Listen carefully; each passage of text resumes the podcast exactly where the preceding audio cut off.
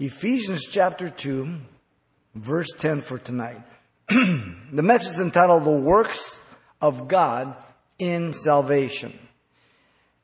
Keep in mind that Paul is still dealing with the wealth of the believer in chapter 2, as well as he will in chapter 3. It goes from 1 to 3.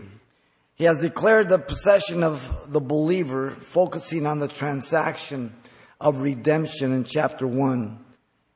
He is now declaring the position of the believer, focusing on the transition of salvation here in chapter 2. We saw in verse 1 through 3 his old life, dead in trespasses and sins. 4 to 10, we're going to see the new life in Christ. 11 through 18, the old citizenship. 19 through 22, the new citizenship. Chapter 2 gives us a beautiful picture of man's reconciliation to God as well as man.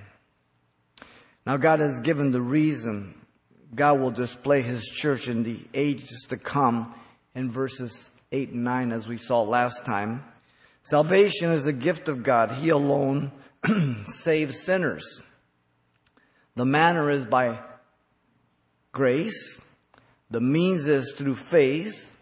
And the memo is that any and all works are excluded prior to being saved in order to merit salvation, lest any person should boast as if they had earned it themselves.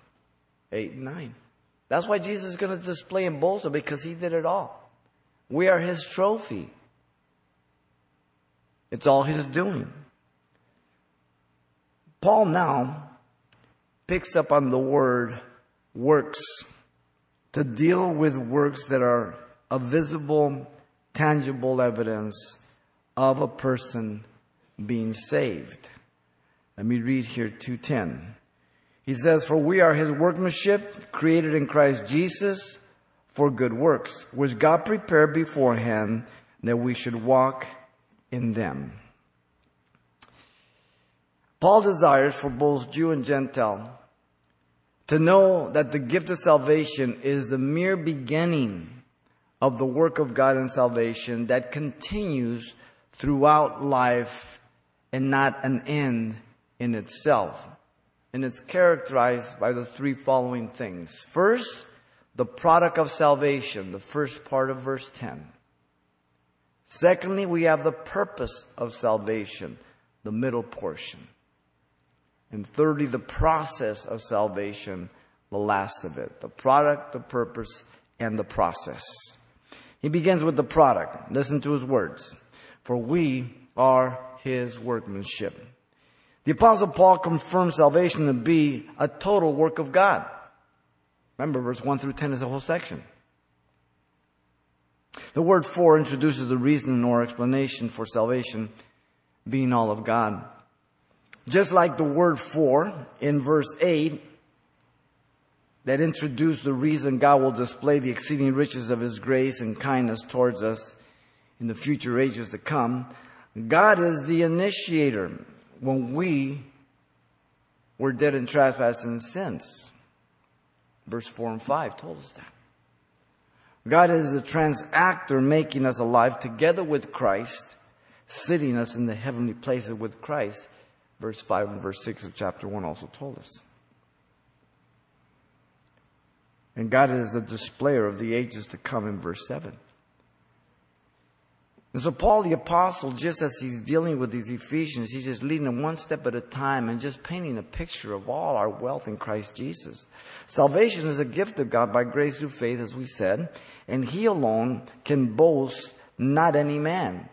He makes that conclusion in verse 8 and 9, as we saw last time. The Greek grammar here also verifies salvation to be all of God. The Greek makes the word his emphatic, putting it in the beginning of the sentence. It's like when you speak to your son or your daughter and you are one of say, you, you listen to me. You, you, you put it up front. Literally, his we are workmanship the plural pronoun here, we, refers to both Jew and Gentile, one in Christ Jesus. He's going to be leading us into that. The word workmanship, poiema, means that which has been made. The only other time that it appears is for creation that God created in Romans 1:20. The context of our text here is the new creation of the sinner in salvation, of course. Psalm 103 3 says, Know that the Lord Yahweh, He is God. It is He who has made us and not we ourselves. We are the people and the sheep of His pasture. Somehow, at times, individuals come to conclude that, that, you know, God saved them, but they had something to do with because they aren't, they aren't as bad as others. The Bible says, listen, Adam and Eve, how many sins did they commit to get booted out of the garden? One. And every person born after Adam and Eve were born with sin nature. That's enough. All fall short of the glory of God. Not one good, no, not one, not even you. Or should I say, certainly not you. Notice the apostle Paul affirmed that we belong to God. He is declaring that by salvation, we are his possession. We're called saints in Ephesians chapter 1 verse 1. We are said to be blessed with every spiritual blessings in the heavenly places in chapter 1 verse 3. We're predestined to adoption as sons in chapter 1 verse 5. We have been accepted in the beloved in chapter 1 verse 6. We have been redeemed through his blood and forgiven of our sins in Ephesians 1 7. We have obtained an inheritance in chapter 1 verse 11. All by the precious blood of Jesus Christ as 1 Peter 1 18 and 19 says. Without that precious blood, none of this could be possible. I was speaking to an individual the other day, a couple of days ago, and he was um, saying that God saved him by his love. I said, No, God doesn't save you by his love. God couldn't save you by his love. God can love you all he wants, but if you're a sinner and that's all he has to offer, he can't save you. Because God is holy. Now his motivation for sending a son was his love, but what makes you available and one with God is that he killed his son in your place. He saved you through his death and his resurrection. The payment of sin is what saved you, not his love. You as a parent can love your child and if they don't want nothing to do with you and they're living a rebellious life, your love can't change them. Your love hurts for them, but your love can't change them. For God so loved the motivation that he gave his only begotten son. The key is he gave his only begotten son. There's the key. That you know God loves you doesn't save you. That's not evangelism. That God died for you to pay for your sins. That's evangelism.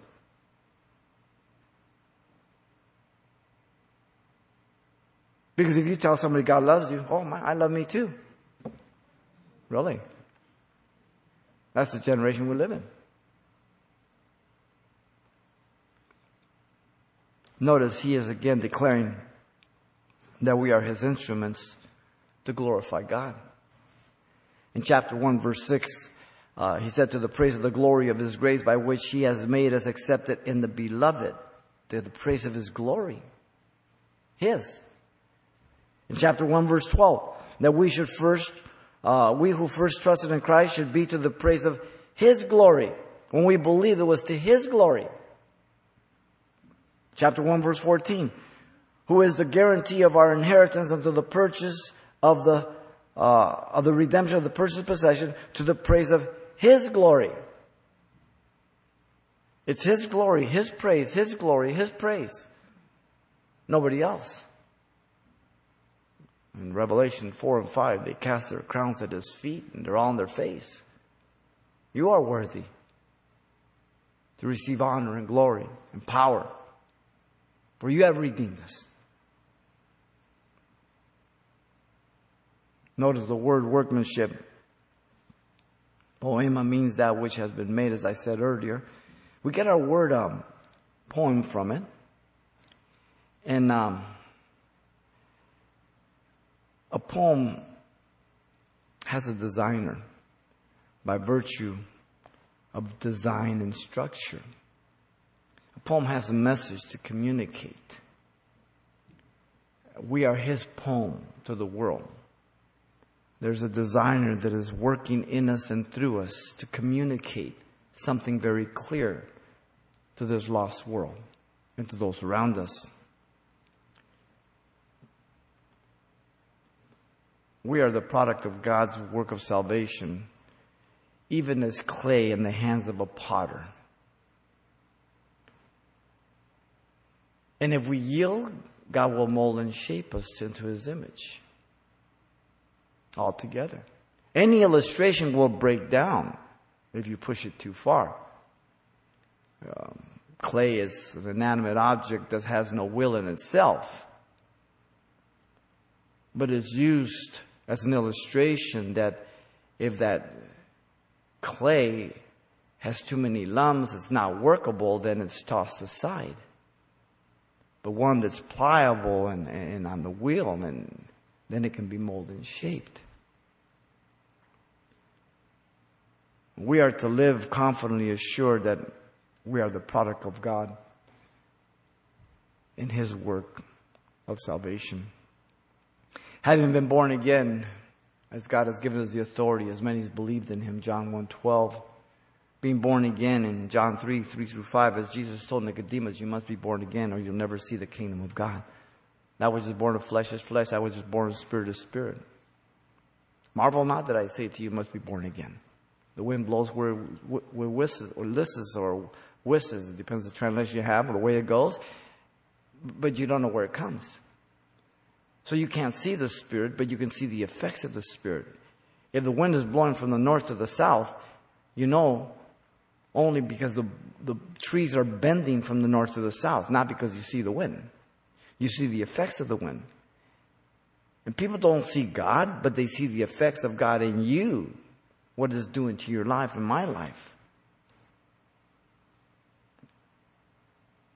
Having responded to the gospel in faith, as Romans 10 17 says, faith comes by hearing, hearing by the word of God. That's why the most important thing, ladies and gentlemen, today is that people, pastors, preach the gospel from the pulpits of America. To give people hope, the only hope. Knowing I am one of his own special people called out of darkness into his marvelous light, as 1 Peter 2 9 says. Transfer, translated immediately. We are to understand that we are not our own, but again, God's possession. Knowing our body is the temple of God, 1 Corinthians 6 19. Prior to being in Christ, we did as we will.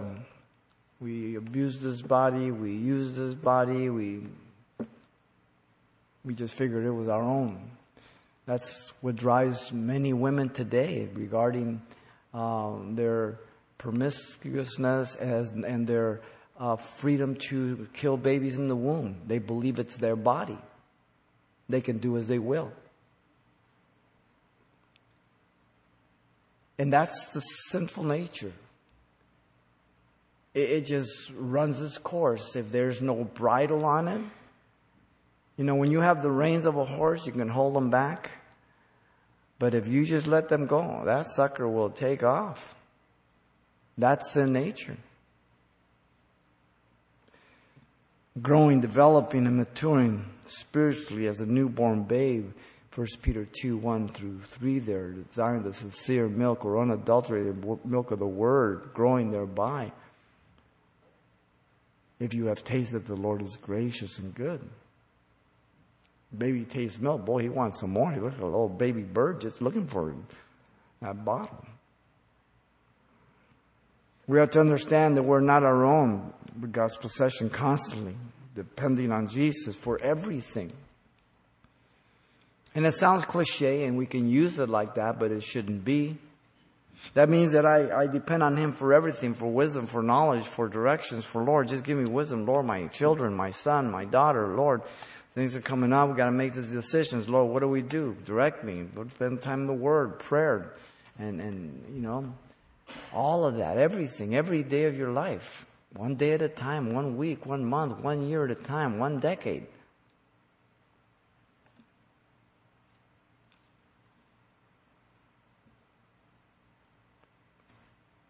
In 2 Peter 3:17 through 18 it says, "You therefore, beloved, since you know this beforehand, beware lest you also fall from your own steadfastness, being led away from the error of the wicked, but grow in the grace and the knowledge of our Lord and Savior Jesus Christ.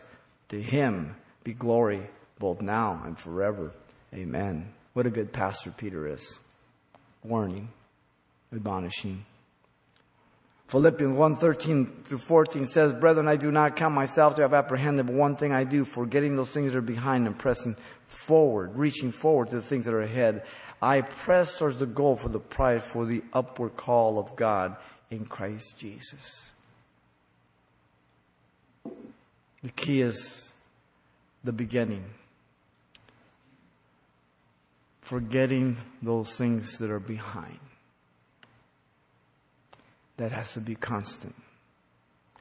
The past can ensnare us, can entrap us,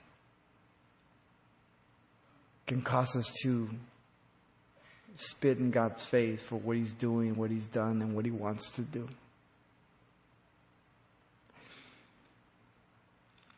I am an instrument that is to bring glory to God.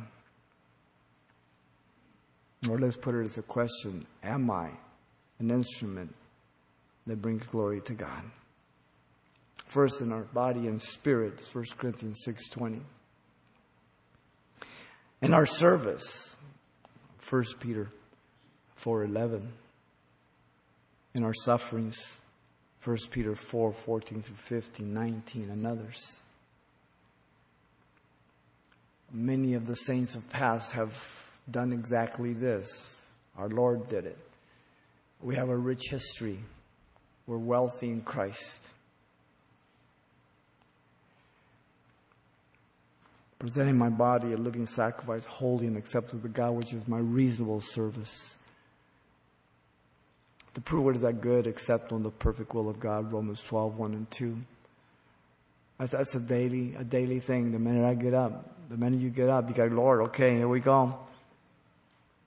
Go before me. Start speaking to my heart. Let me yield to you. Let me seek you. That's why Paul could say, I am what I am by the grace of God in 1 Corinthians 15.10. It wasn't an excuse for his carnality. People use that today. Well, I am what I am by the grace of God. And don't blame God for your carnality. Paul is using in the positive. I am like Christ due to Christ. By His grace. I make advances. By His grace, I can deny myself. By His grace, I can hear His voice. By His grace, I can yield to Him. The product of salvation is of God.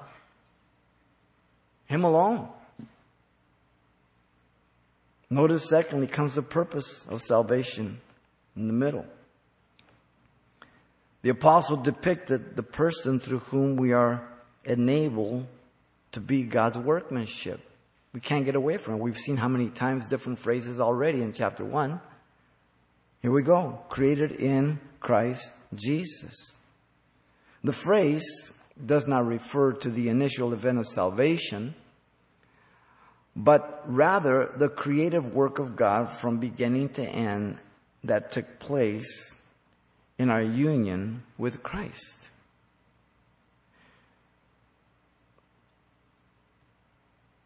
The word created means to make habitable. The idea is of being change or transformation. It appears three times more in the letter here regarding the new creation of Christ. Uh, the next one is in chapter 2, verse 15. It says this having abolished in his flesh the enmity, that is the law of commandments contained in ordinances so as to create in himself one new man from the two, thus making peace. The one new man is Jew and Gentile one in the union of Christ Jesus. A new creation. No Jew, Scythian, barbarian, male, females, whatever. One in Christ Jesus. Next time it's in chapter 3 verse 9. And to make all see what is the fellowship of the mystery, which from the beginning of the ages has been hidden in God who created, there it is, all things through Jesus Christ. He is the active force in every believer. He is the one responsible for this created aspect. The last one is Ephesians 4 24. It says, and that you put on the new man which was created according to God in true righteousness and holiness. So in other words, being born again, now I have the capacity and so do you to be able to manifest true righteousness and holiness. Before I manifested self-righteousness and unholiness. Okay? Now you and I have the potential to please God in these areas, to bring it forth. It is His doing. We are the instruments. We see it manifested in us and through us, but it is He who is doing this as we yield to Him. Now this refers back to the workmanship, the new creation. Before Christ, you and I were dead in trespasses and sins. We saw that in chapter 2 verse 1. Before Christ, we were not in union with God or Christ, but the prince and the power of the air. We were sons of disobedience in chapter 2 verse 2. And before Christ, we were giving ourselves over to the lust of our sin nature, our thoughts and our emotions, being children of wrath by nature. Whatever we thought, whatever we felt like, we gave ourselves over to that to, to accomplish that gratification, satisfaction, or accomplishment. We just ran that way. See, the believer has been made a vessel habitable for God to work in and through Christ after salvation by the resurrected power that they mentioned in chapter 1 verse 19 and 20. This is his prayer that you might know the power that works in you. Chapter 3 verse 20 it says, unto him was able to exceedingly abundantly above all that you can ask or think. He can't get enough adjectives in there. It's in Christ. Again, the phrase in Christ Jesus once again states the only person by which God the Father is accomplishing this work because God in this section is the Father, distinct from Christ Jesus. Two persons. Christ Christos, the Messiah, the anointed, indicating his deity as we've seen often.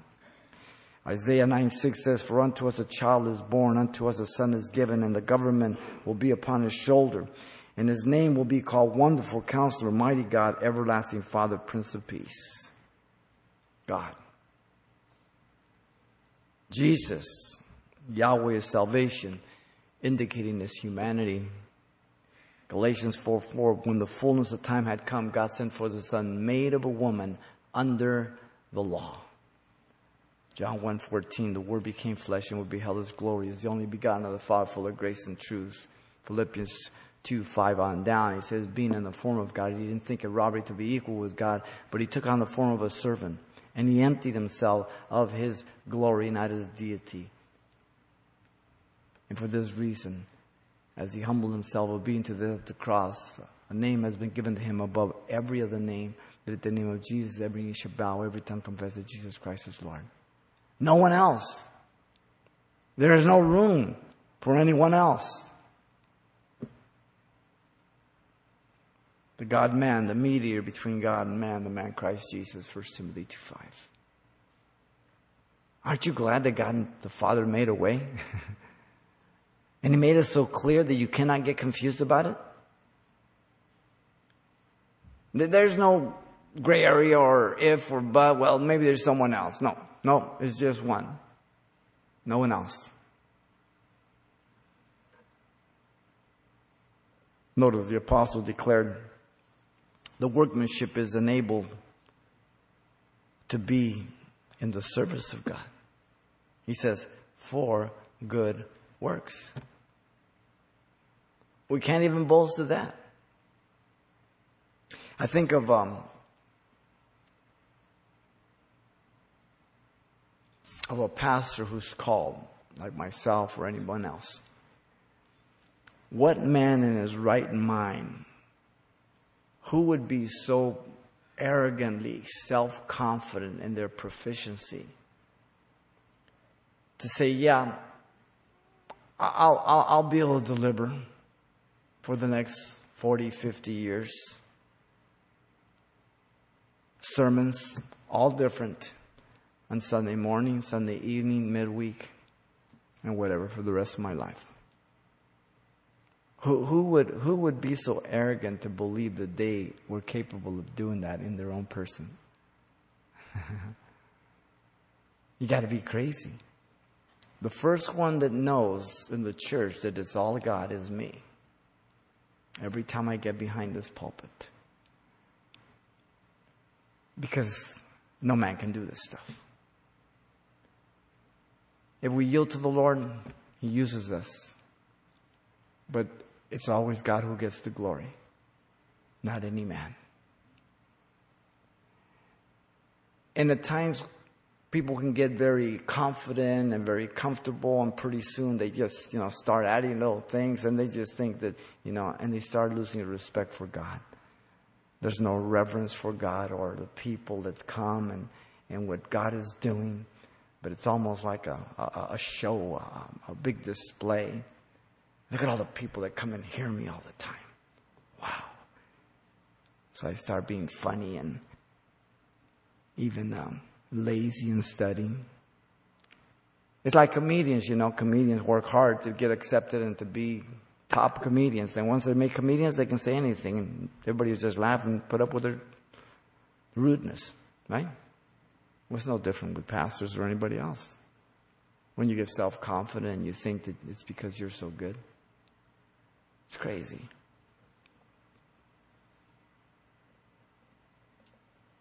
He enables us for service. These works are not human, natural works. There are many who do so many good works from the human race um, who are not Christians. We read about them, we hear about them. Some do good works because they have both the financial resources and the connections in abundance out of a sense of social responsibility due to having so much, and that's commendable. The works are good, people benefit from them, and they just have this sense of duty. That, that's good. But those are natural works. That, that's not what Paul is talking about here. Some do good works uh, or others do good works um, simply because they can be seen as benevolent by people and they get a tax write off and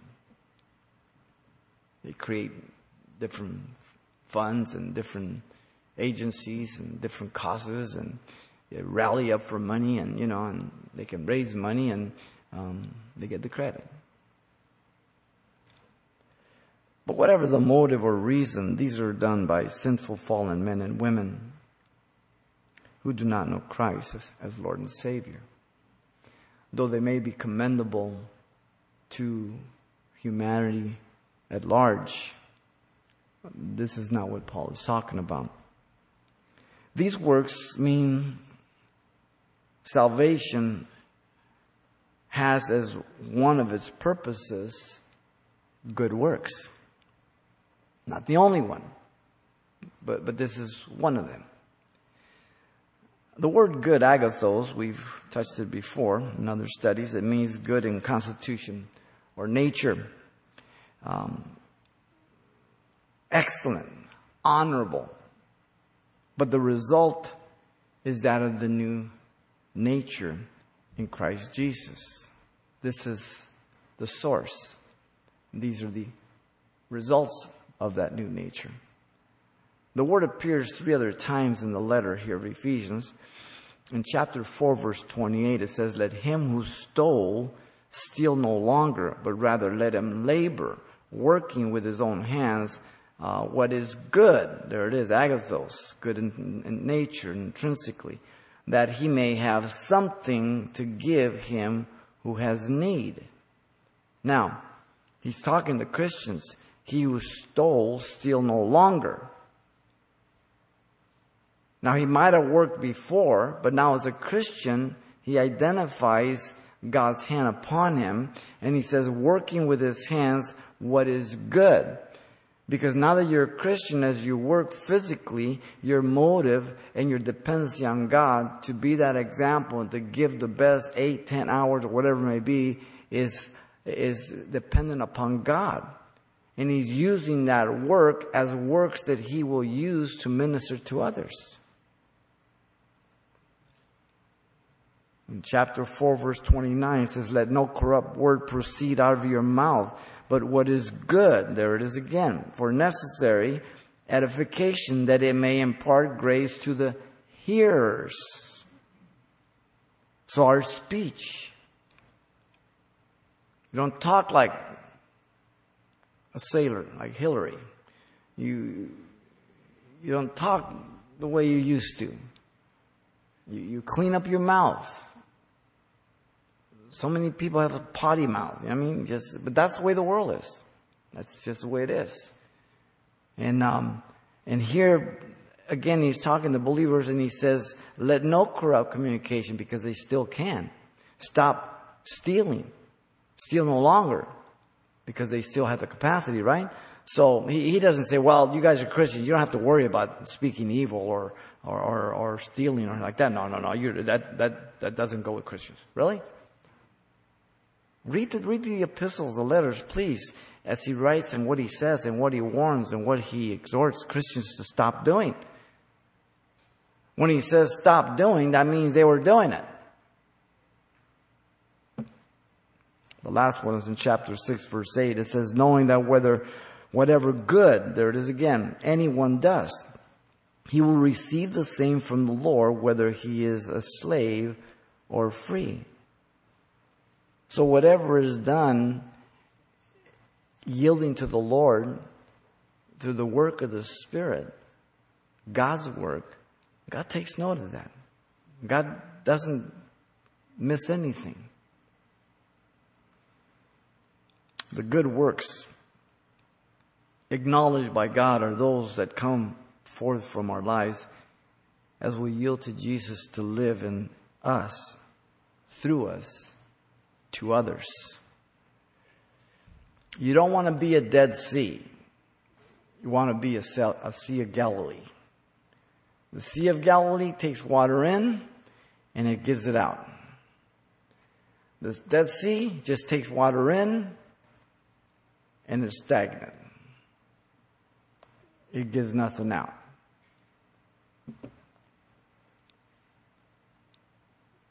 As we deny ourselves and pick up our cross daily and follow him. Luke 9:23 tells us. That's a call to salvation. And an ongoing daily process of walking that way. So that Christ can live in us and through us.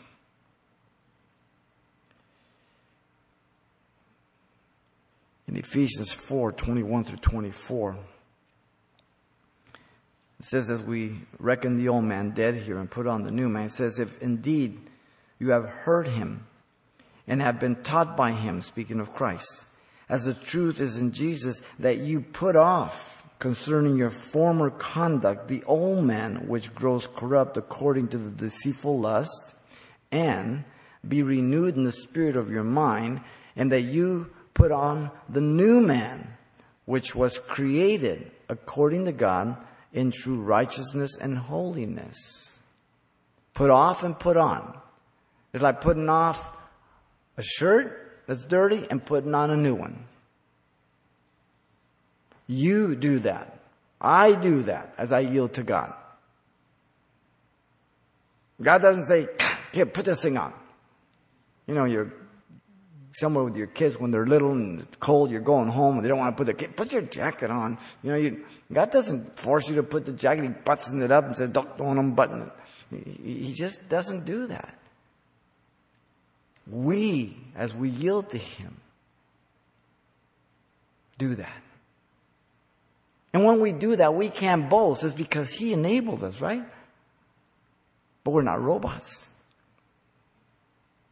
Colossians 3, 9 and 10 says, as we live in the potential of the new nature, he says, do not live or do not lie one to another, since you have put off the old man with his deeds and have put on the new man who was renewed in the knowledge according to the image of him who created him. The workmanship created in Christ Jesus. John the Baptist says, I must decrease, he must increase.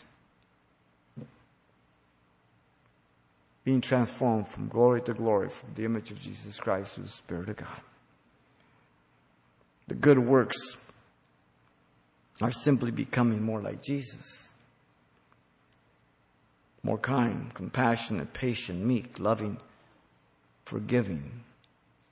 Keep your list going. None of us ever reach perfection here. We're always under construction.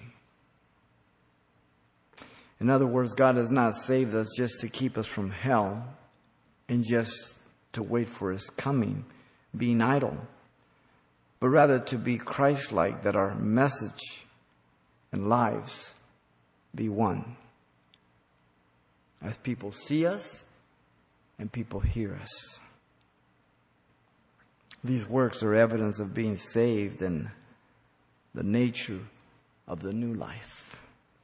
Faith after salvation produces good works.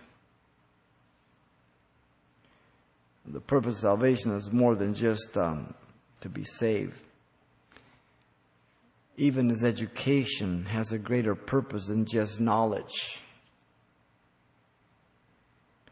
Education has a purpose of preparing you for life that you may impart and help others and that others don't have to help you and, and, and you depend upon them. And it's the same in Christ to help others. The first thing to do is to make sure that we are available to God. Availability.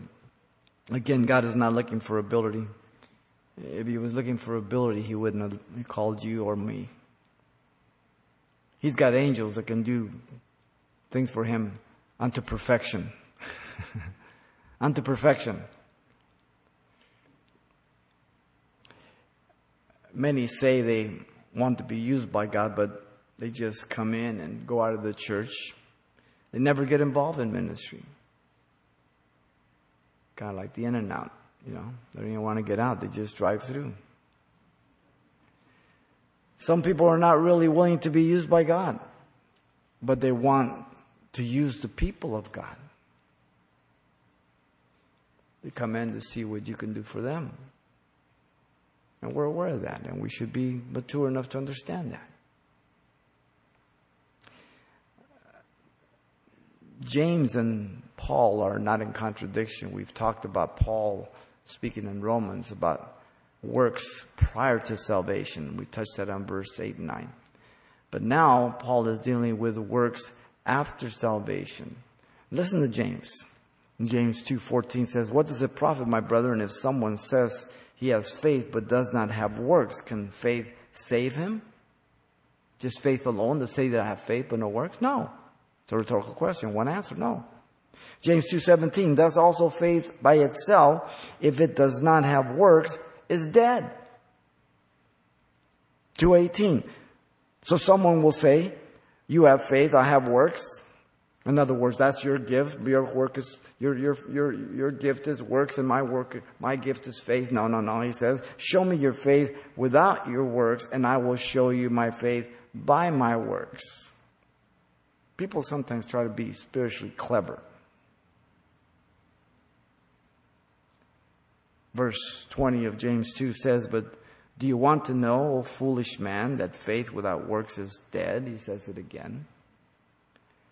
For as the body without the spirit is dead, so faith without works is dead also. James 2:26. And then in chapter 3 verse 13 James says, "Who is wise and understanding among you? Let him show by good conduct that his works are done in the meekness of wisdom." See, you have to depend upon the Lord for that. You don't have it in yourself, nor do I. The believer is instructed many things regarding works. Let me give you some. Luke 19:13 says we are exhorted and commanded by our Lord to occupy till he comes.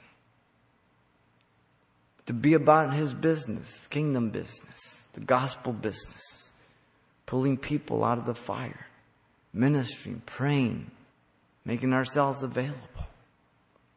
Paul told the Galatians, for in Christ Jesus neither circumcision or uncircumcision avails anything but faith working through love. Galatians 5:16. The motive of all this is love for God first and love for sinners, right? Love for God first, the vertical, love for sinners. We're to be careful to maintain good works, Titus 3.8 says. We are to be aware that it is God who works in us both to will and to do of his good pleasure, Philippians 2.13. But all of these are a result of being in Christ. Not just born again, but yielding to him pressing towards that mark. So the purpose of salvation is the good work, good works of God. This is the purpose that he focuses on. It's only one, but in the context here, this is the purpose. Notice thirdly, we have the process of salvation at the end of verse 10. The apostle Paul declared God has prepared works for the believer. Listen to his words. God has prepared beforehand. This confirms that God is responsible for the good works just mentioned.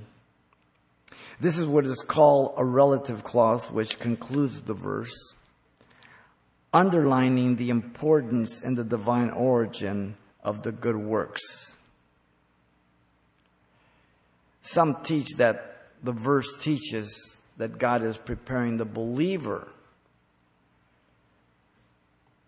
beforehand for these good works. Most teach the text says God is preparing the good works for the believer. The grammar indicates this. He's preparing the works for me. In this context, that is was his teaching. We can look at other texts and God prepares us. Here he's preparing the works for us. The phrase prepare beforehand, proizomai, simply means to make ready prior or in advance. The word appears only one other time in the New Testament. It is in Romans 9:23 for the believer's works in service to God. Listen. And that he might make known the riches of his glory on the vessels of mercy which he had prepared beforehand for glory. So he's talking about a believer in service to God. Okay, many times Calvinists use Romans 8 and 9 uh, for salvation. He's talking about service were predestined for service, for yielding them to be used of Him. The problem we have in trying to understand the exact manner of these works in advance before walking in them is because of our human limitation. We should note that the word used here is not predestination as we had in chapter 1 nor does the word mean ordained as translated by the old King James, nor foreordained. It simply means prepared beforehand or in advance. We should understand then that these works prepared in advance are not to be thought of as Greek determinism. That all actions and reactions are written in stone, that every work must and will take place because nothing can stop them. It's kind of like, you know, if you ever saw some of the Greek mythological movies of their gods, you know, the dice of gods are loaded. You can't win, right? And the gods are more corrupt than the people, more perverted. See, this would make the believer a robot, having no free will as a self-determined being. Now, Calvinists have a big problem with free will, but God doesn't. He told Adam and Eve, there's this tree, there's that tree. I don't want you to touch this one. This one you can have all you want. Make a choice. Now you've got one of two things you can believe. Either that Adam and Eve actually decided to take the wrong tree, or did God predetermine for them to make the wrong decision and He was playing games with them.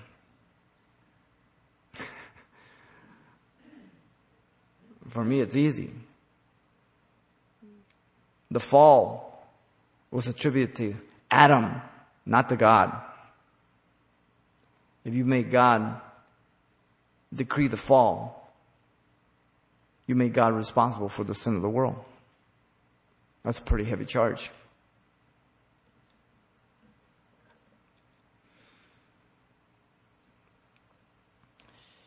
Now, prophecy is different. What God has revealed is, is going to happen and will take place, such as the first coming, the second coming. Nothing can stop that. Events. But in the fulfillment of those events, people are involved, but people are not predestined to do good or evil. Because if people are predestined to do evil, then how can God judge them in the white throne judgment? If He's the one that made them do the evil. And if God forced people to do good, then God would be fooling Himself to reward those who did the good. Right? So you gotta think it through. I mean, God's given us a brain. Let's not put it in our back pocket and sit down.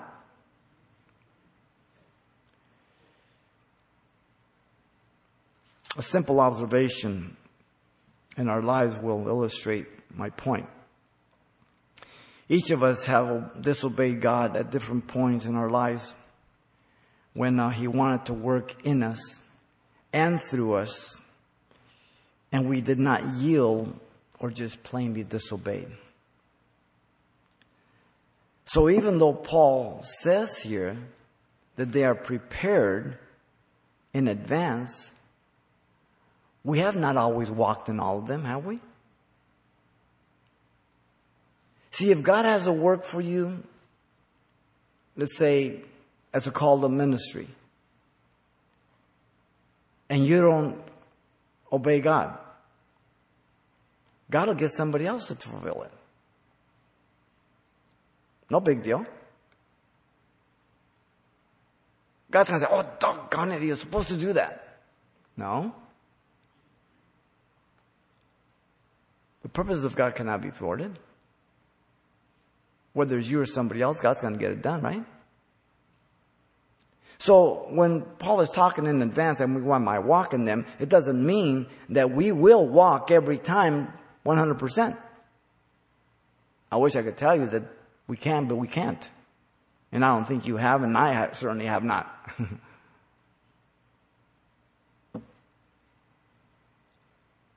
Notice the apostle Paul declared, a believer is to align himself then with God for these works, that we should walk in them.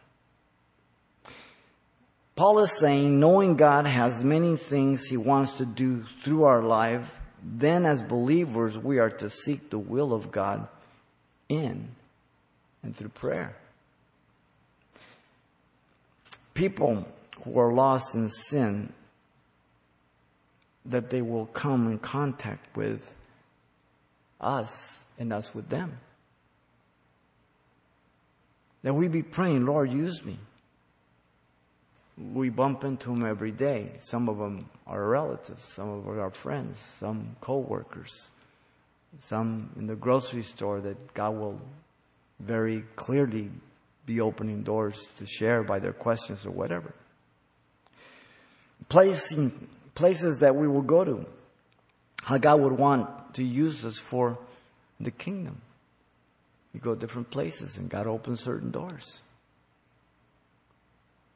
Personal ministry in the church body. The particular church that you might attend as you seek the Lord.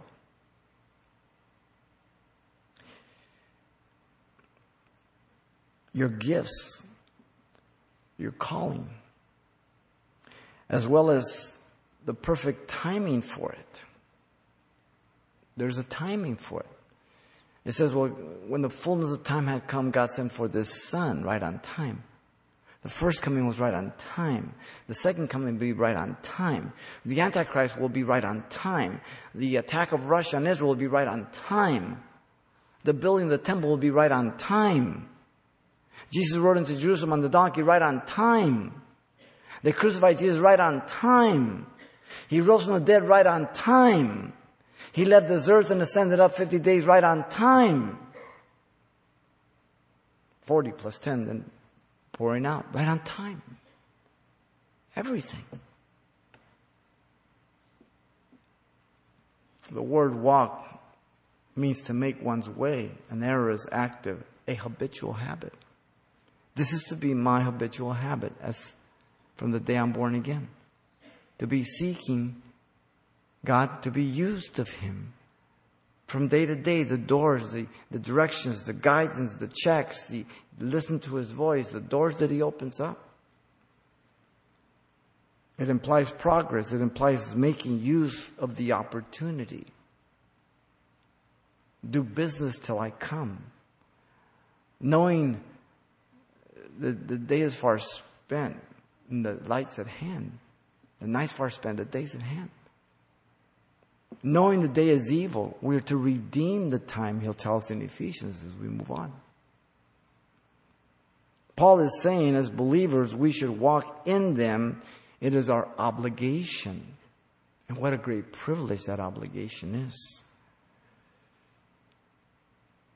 We are the product of God. We're the possession of God. We are the instruments of God. Notice Paul is implying that the present works we walk in are a foundation and are used to prepare us for the future works. To teach me, to humble me, to strengthen me, to refine me, to tune my ear, to guide me,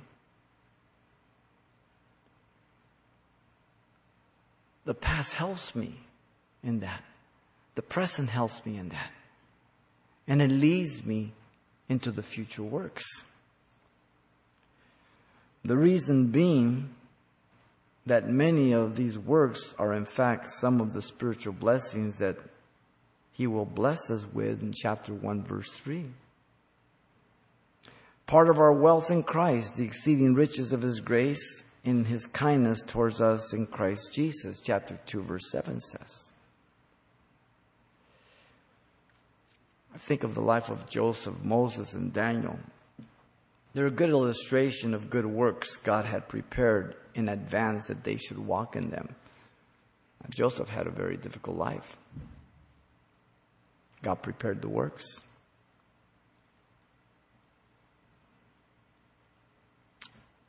Are all of them God's works? I'm not sure. But we know the ones that he was told about and God was in them, right? Moses, Egypt, and fleeing, going back, the Exodus, the part of the Red Sea, 40 years in the wilderness. Daniel,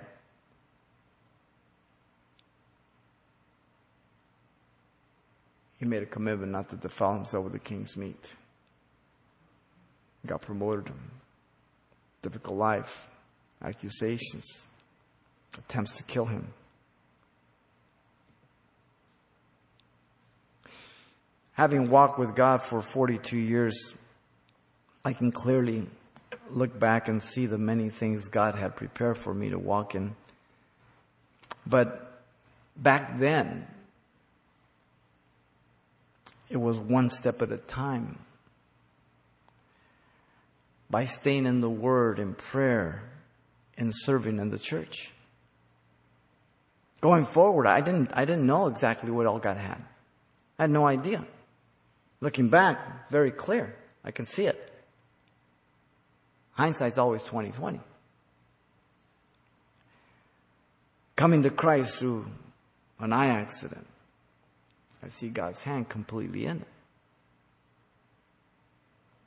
Leading me and bringing my wife to me. I see God's hand completely in it.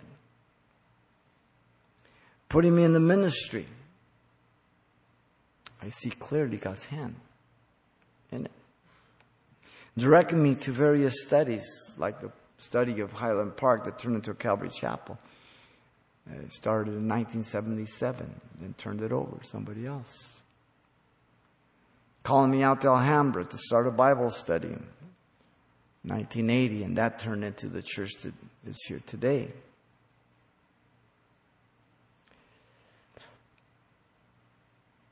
Long time. The various places we had to rent for six and a half years in Alhambra the YMCA office we had on Stoneman, and later on in Garfield, the Women's Club, the Masonic Lodge, the Seventh day Adventist Church, Church at Rosemead, the Cockroach Infested Theater. Then God brought us here to Pasadena. Clearly. But we didn't know any of that.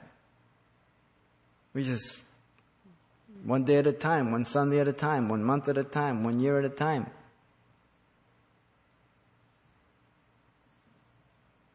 God is so good.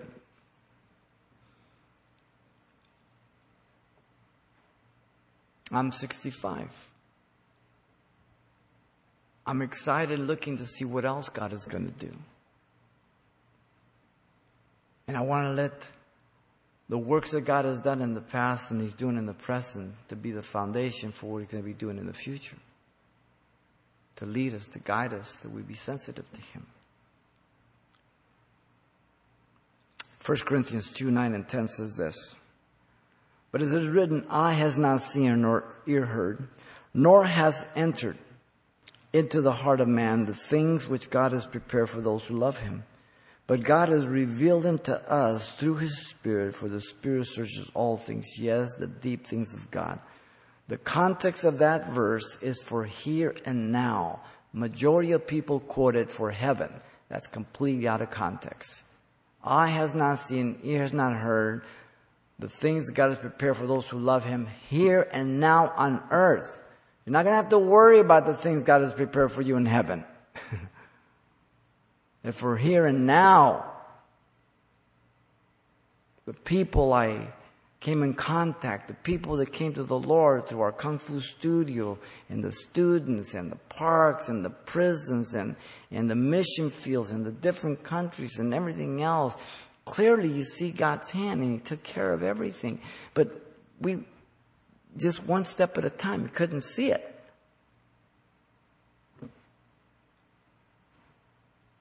God has used the past good works for the present good works that will lead us to the future good works. God will use every situation and circumstance of your life and mine for good works. This week, sit by yourself and um, write down the good works that you have walked in for the number of years that God has saved you. Write them down. Remember them. And then on another piece of paper, write down the good works you have not run and sought after. The ones you have run from. And ask God to forgive you and begin to walk in them.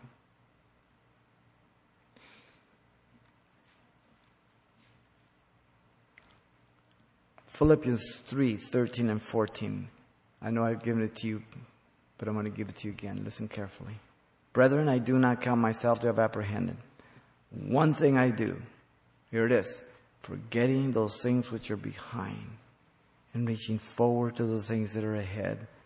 I press towards the goal for the prize of the upward call of God in Christ Jesus. There it is. Forward. Never backwards. Forward. Never standing still. Forward. The process of salvation is to walk in the good works of God. Paul has declared that the gift of salvation is the mere beginning of the work of God in salvation. And it continues through life and not an end in itself. Characterized by the product of salvation is of God. The purpose of salvation is the good works of God. And the process of salvation is to walk in the good works of God. It's all Him. It's all about Him, nothing else. Lord, thank you for your love, your goodness. We worship you. We thank you. Lord, we pray you continue to deal with our hearts, and we thank you for your word. I pray for everybody here, myself, Lord, that we would continue to yield to you and seek you. We pray as a church that you would guide us, that we would not look to ourselves or think we've arrived or think that we have enough experience to make our decisions ourselves, Lord. But we pray we would look to you always, Lord, and follow your lead. Father, we do thank you. We love you, Lord. As you're praying, if um, if you're here, if you don't know Jesus Christ as your Lord and Savior, God has brought you here to be saved, to repent of your sins, or maybe you're over the internet and you don't know Jesus Christ. If you believe Jesus is God who became man, who died for your sins and rose from the dead, then the Bible says you can call upon him and ask him to forgive you of your sins because you believe the gospel about Jesus Christ. And then God's love can be imparted to you and you can receive the benefit of his love. But until you repent, God cannot bestow you with the benefit of his love because he's holy and you're sinful. And so that obstacle must be removed, and it's removed in Jesus Christ, no one else. If you desire to be born again, right where you sit, this is your prayer to the Lord. And if you mean it, He will save you right now. Father, I come to you in Jesus' name. I ask you to forgive me, Lord, for all my sins. Give me a brand new heart.